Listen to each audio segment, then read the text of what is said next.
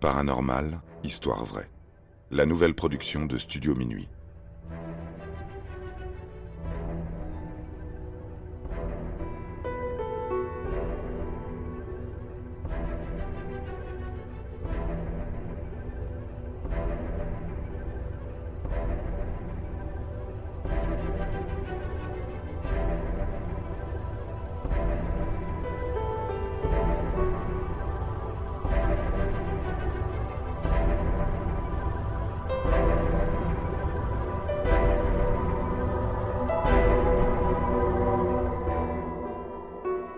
Bête du Gévaudan.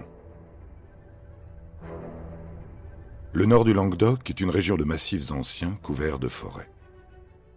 Dans la seconde moitié du XVIIIe siècle, on y pratique l'élevage. La vie est très rude et la population pauvre, voire misérable. Ce sont les enfants qui gardent les troupeaux.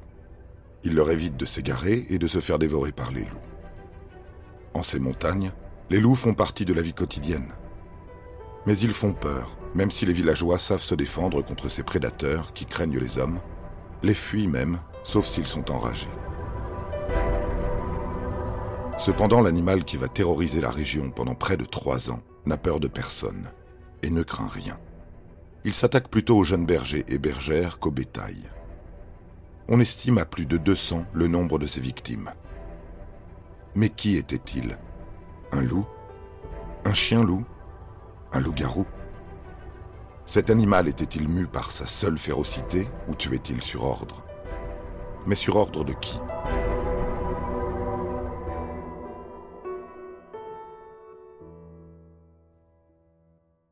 Aujourd'hui encore, les théories ne manquent pas pour faire la lumière sur les massacres perpétrés par la très mystérieuse bête du Gévaudan. C'est au début de l'été 1764 qu'a lieu la première attaque. Une femme de Langogne déclare avoir été attaquée par une bête. Elle ne doit la vie qu'à ses vaches qui ont chargé la bête pour défendre leurs veaux. Corne contre croc, ce sont les vaches qui l'emportent, pour cette fois. Mais le 30 juin, Jeanne Boulet, 14 ans, est tuée près de Langogne, victime d'une bête féroce. Marianne Ebrard, 14 ans, est sa seconde victime le 7 août. Une autre est tuée le lendemain, puis un jeune garçon de 15 ans le 25 août, un autre du même âge le 1er septembre, une femme de 36 ans le 6 septembre, une enfant de 12 ans le 16 septembre. L'acte de décès de Madeleine Moras, 12 ans, comporte une description. Attaquée alors qu'elle conduisait le bétail de son oncle, elle est rongée au col et au sein par la bête féroce qui fait des ravages depuis cinq mois. Le reste de son corps, auquel il manque un bras arraché et mangé par ladite bête, a été mis au cimetière. Le monstre tue encore le 28 septembre, puis le 7 octobre. Les 8 et 10 octobre, il blesse ses trois victimes suivantes. Mais ce n'est qu'un répit, car le 11 octobre, Marie Solinac, jeune bergère, meurt sous ses crocs. Le Gévaudan endeuillé tremble et s'interroge. Qu'est-ce que cette créature? Qu'est-ce que ce monstre qui s'en prend aux humains, aux enfants? Pas un loup, disent les témoins, qui savent en reconnaître un quand ils en croisent, mais une bête.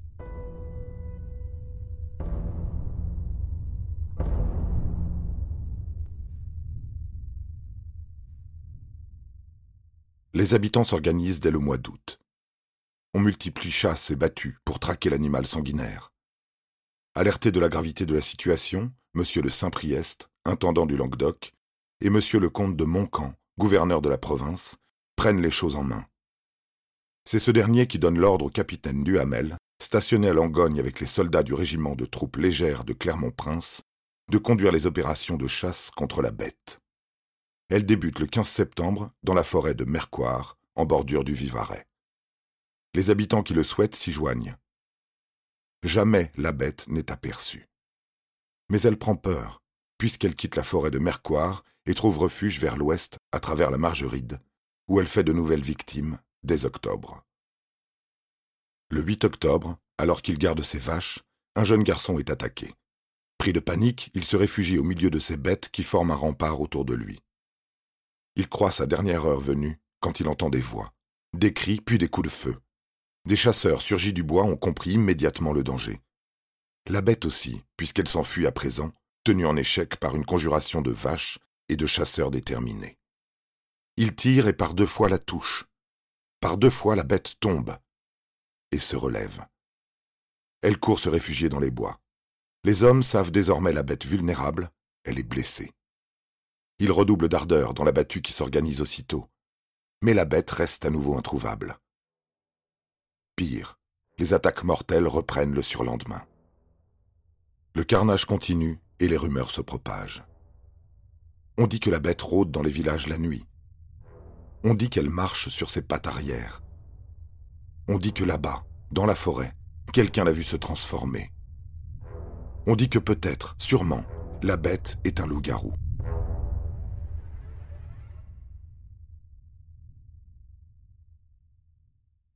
La nature fantastique de la bête est confirmée par son invincibilité et par son don d'ubiquité. Elle a en effet été signalée à plusieurs endroits à la fois. Au total, en 1764, la féroce créature a attaqué 30 personnes, en tuant 21, en blessant 5. Quatre autres l'ont vue sans être ni blessés ni tués. Si bien que le 31 décembre 1764, l'évêque de Mende, également comte de Gévaudan, lance un appel à la prière et à la pénitence. Il qualifie la bête de fléau envoyé par Dieu pour punir les hommes de leurs péchés. Il parle de justice divine. À l'issue de ce mandement, des prières de quarante heures sont récitées durant trois dimanches consécutifs.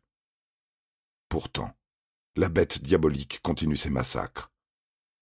En janvier et en février 1765, les chasses conduites par Duhamel s'avèrent infructueuses. Une seule fois, il pense avoir touché la bête, mais celle-ci s'est enfuie. Dix-huit attaques en janvier, et 11 en février font 17 morts et plusieurs blessés. La population se plaint de l'inefficacité de Duhamel, ainsi que les soldats accusés de ne payer ni logement ni nourriture et de détruire les récoltes. Le capitaine Duhamel est impuissant. Après 18 mois de traque infructueuse, il jettera l'éponge. Voyant le manque de résultats des chasses, les États de Languedoc se réunissent et promettent une prime de 2000 livres à qui tuera la bête. En février 1765, un certain Denval se présente à Versailles. C'est un louvetier normand qui affirme avoir tué douze mille loups. Il obtient de Louis XV l'autorisation de se rendre en Gévaudan et de mener officiellement chasse et battue.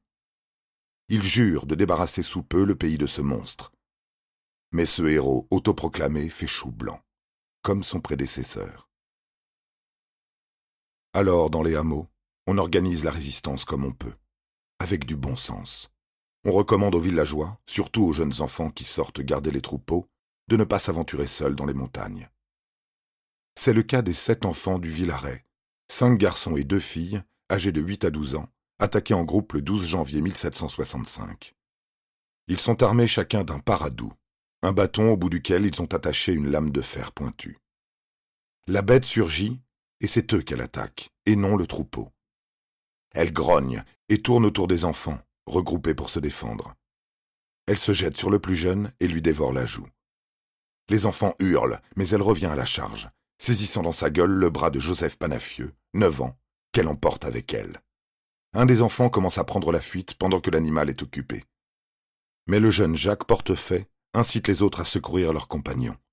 Ensemble, ils dirigent la bête vers un marais, dans lequel elle s'enfonce et peine à traîner sa victime. Les enfants la rejoignent et tentent de la blesser avec leur paradou affilé. Aucun coup ne semble blesser la bête. Ils cherchent alors à l'atteindre aux yeux et parviennent à lui faire lâcher prise et à la tenir à distance. Ce faisant, ils hurlent tant et si bien qu'ils alertent des villageois alentours. Devant le nombre croissant d'adversaires, la bête recule et disparaît dans un bois voisin.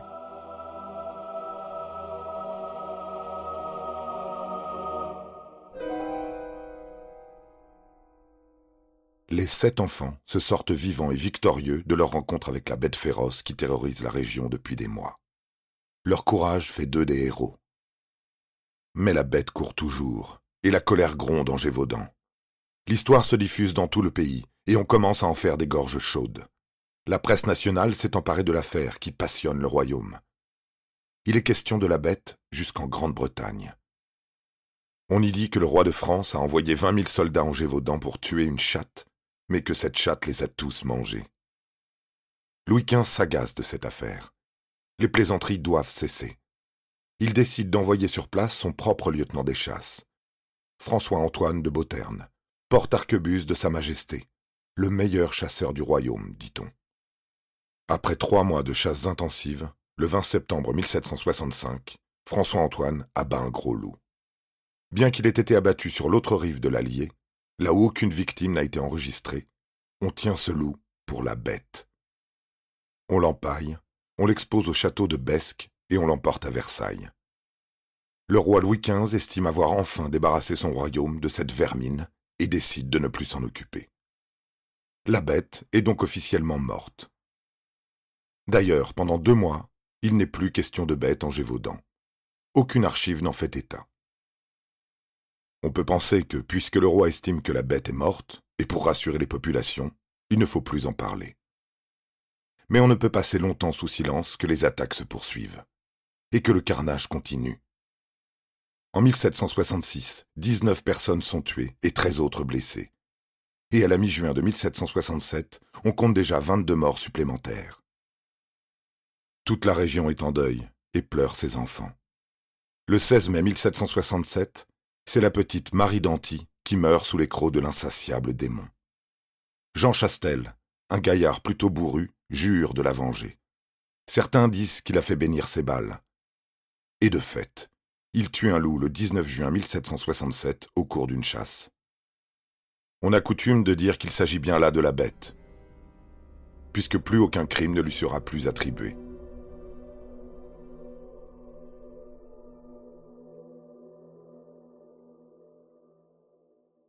En Gévaudan, on respire. On se réjouit, mais on s'interroge aussi sur la façon dont Chastel l'a tué. On l'a vu s'approcher calmement d'un très grand loup, le mettre en joue et tirer sans qu'à aucun moment le loup n'ait essayé de s'enfuir.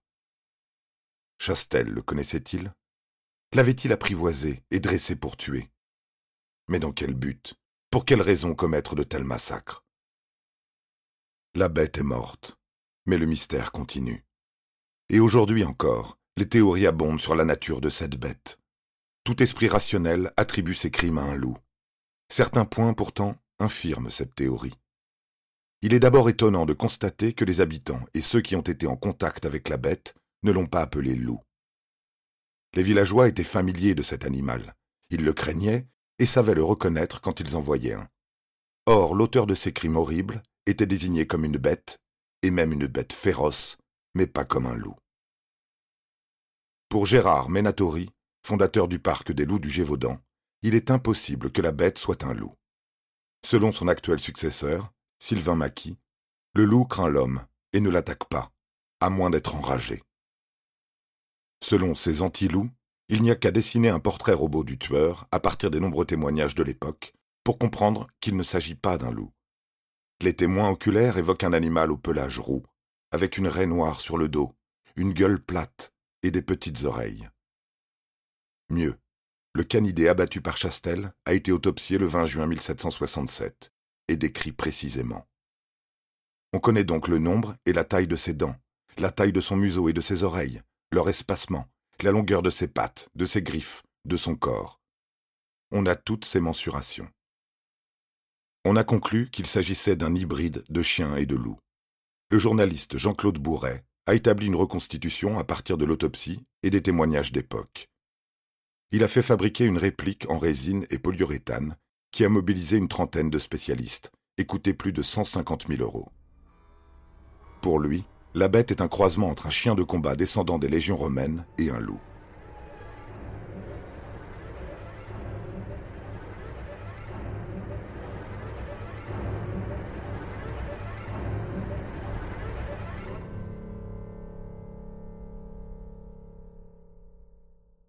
Le phénomène d'hybridation entre les loups et les chiens existe, en effet, même s'il est très limité sur le territoire national.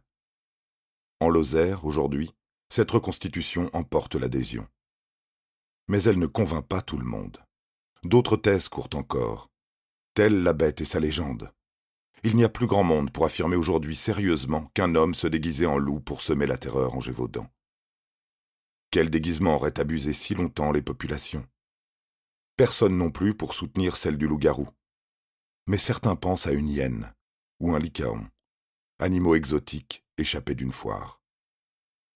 Cependant, pour beaucoup, que la bête soit un loup ou un hybride n'est pas le plus important. Ce qui compte, c'est la raison des massacres. Pourquoi cette bête a-t-elle tué ainsi et en si grand nombre?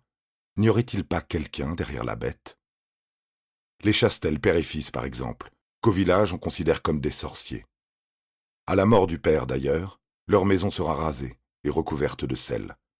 Ils étaient au service de Jean-François de Morangiès, marquis de Saint-Alban. Dévoyé notoire, on a pu imaginer qu'il employait les Chastel et leurs loups pour assouvir ses pulsions sadiques. Ainsi s'expliquerait le fait qu'un loup, qui devrait fuir les hommes, n'en ait pas peur. Nombreux sont en effet les témoignages de gens qui ont approché la bête sans l'effrayer ni être attaqués. Elle a semblé à certains aussi docile qu'une vache. Ce loup ne serait donc qu'une arme. Il y aurait un bras pour la tenir, un bras qui aurait pour nom Chastel, et qui aurait pu profiter des victimes.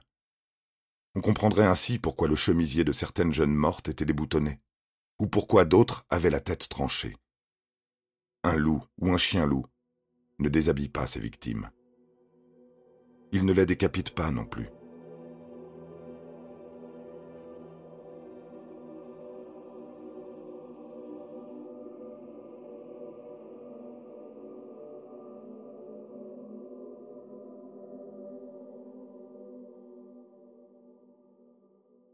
Bien plus qu'un nom.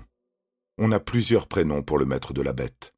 Certains estiment que Jean Chastel, celui-là même qui a tué la bête, était aussi son maître et dresseur, ce qui explique qu'il ait pu l'approcher si facilement. Mais pourquoi abattre ainsi cette bête dressée à tuer? Pour mettre un terme au crime ignoble de son fils Antoine, un sadique aux pulsions incontrôlables. C'est le corps atrocement mutilé de la petite Marie d'Anty qui aurait enfin fait réagir Jean Chastel il l'aurait décidé à arrêter la folie meurtrière de son fils en abattant la bête qu'il utilisait pour tuer les enfants avant d'en disposer. D'autres pensent que c'était Antoine le dresseur. Antoine Chastel, simple d'esprit version sadique, aurait ainsi accompli la volonté du marquis de Morangiès. Celui-ci, désireux de ridiculiser le roi Louis XV qu'il détestait, aurait en effet voulu le mettre en difficulté sur un terrain qui lui était cher, la chasse. Morangiès, souhaitant prouver à quel point le pouvoir royal était inefficace, aurait imaginé ces crimes, rapidement devenus incontrôlables en raison du goût d'Antoine Chastel pour le sang et les jeunes victimes. Morangiès n'aurait pas hésité à terroriser le Gévaudan pendant plusieurs années et à sacrifier ses habitants sur l'autel de sa vengeance. Plus de 250 ans après les faits, la bête du Gévaudan divise la communauté de ceux qui s'y intéressent. Les tenants du loup traitent les autres d'un culte, les partisans de Morangiès qualifient d'amateurs ignorants tous ceux qui ne pensent pas comme eux, et tous affirment détenir la seule vérité possible. Ces querelles, parfois virulentes, sont le signe d'un intérêt jamais démenti pour cette histoire étrange et sordide.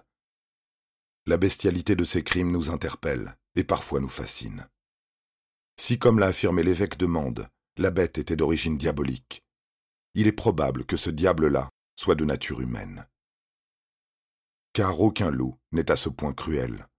Aucun loup n'est naturellement sadique. Mais comment un homme peut-il devenir à ce point bestial? Tel est sans doute le plus profond mystère de cette histoire.